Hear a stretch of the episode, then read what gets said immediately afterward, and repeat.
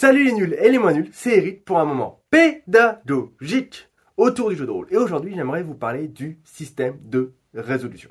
Le système de résolution, qu'est-ce que c'est? Eh bien, pour faire simple, il s'agit de l'ensemble des règles du jeu qui vont nous permettre, au cours d'une partie de jeu de rôle, de savoir si un personnage parvient à accomplir une action ou pas dans la fiction. En général, un système de résolution va se reposer sur deux choses. Premier aspect, le personnage que l'on incarne. Il va avoir une fiche de personnage, avec souvent des caractéristiques chiffrées qui vont nous permettre de savoir ce qu'il sait faire, ce qu'il ne sait pas faire, quelles sont ses euh, qualités, quels sont ses défauts, bref, comment, face à une action quelconque, il va pouvoir se positionner. Deuxième aspect, le hasard la majorité des systèmes de résolution, mais pas tous, vont utiliser des dés ou des cartes ou quelque chose pour rajouter une part d'aléatoire et d'incertitude quant à la réussite de l'action.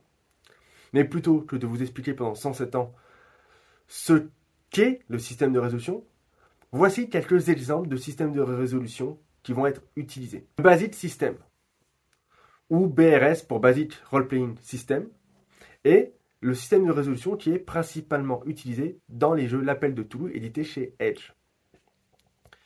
Dans ce jeu de rôle, les personnages vont être caractérisés par des compétences.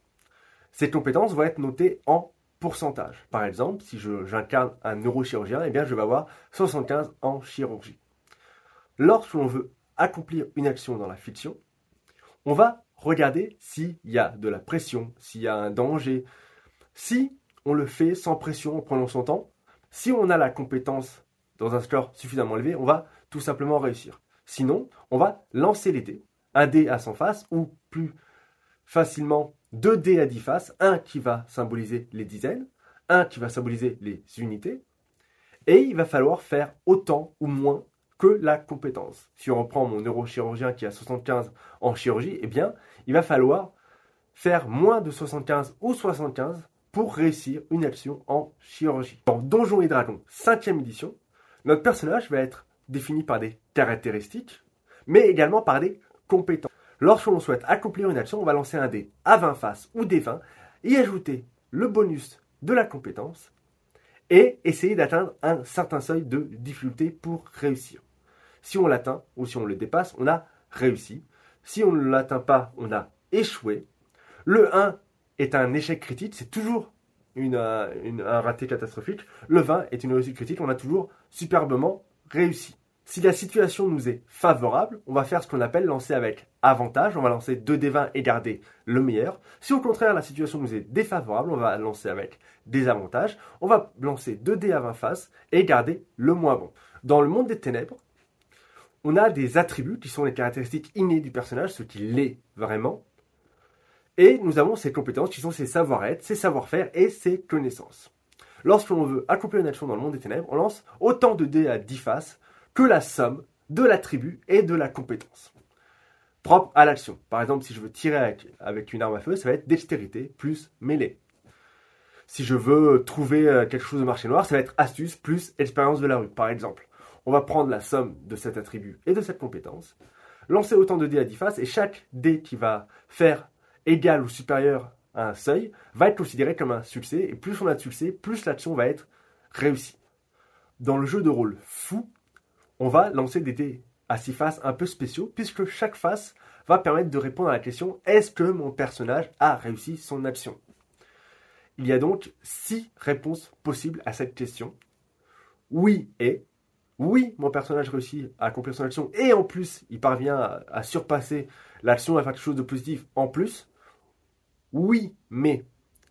Oui, il accomplit son action, mais il y a une complication ou un désavantage, ou peut-être que ça ne le met pas dans une bonne situation. Bref, c'est pas que positif. Oui, tout simplement, on arrive à faire son action. Non, mais non, on n'arrive pas à accomplir notre action, mais il y a quand même du positif dans le négatif, on arrive quand même à, à gagner quelque chose, ou en tout cas à pas se mettre dans une situation pire. Non, et non seulement on n'arrive pas à accomplir son action, et en plus euh, on, se met, euh, on se met dans la merde.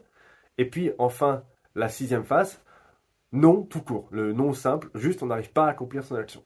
Voilà pour un panel ultra rapide sur les systèmes de résolution. N'hésitez pas, tiens, pendant que j'y pense, à utiliser l'espace commentaire pour nous dire quel est votre système de résolution préféré, mais surtout comment il fonctionne et pourquoi est-ce que c'est votre préféré. C'est ce qui fait que ce sont ces règles de résolution-là qui vous ont conquis, qui vous ont convaincu. N'hésitez pas à faire exploser l'espace commentaire.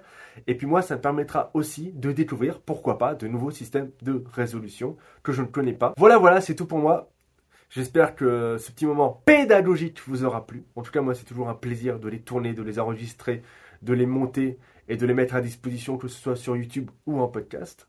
Et maintenant, sur le site débuter.jeu de le chiffre rôle.fr, je vous dis bonne continuation et à plus les nuls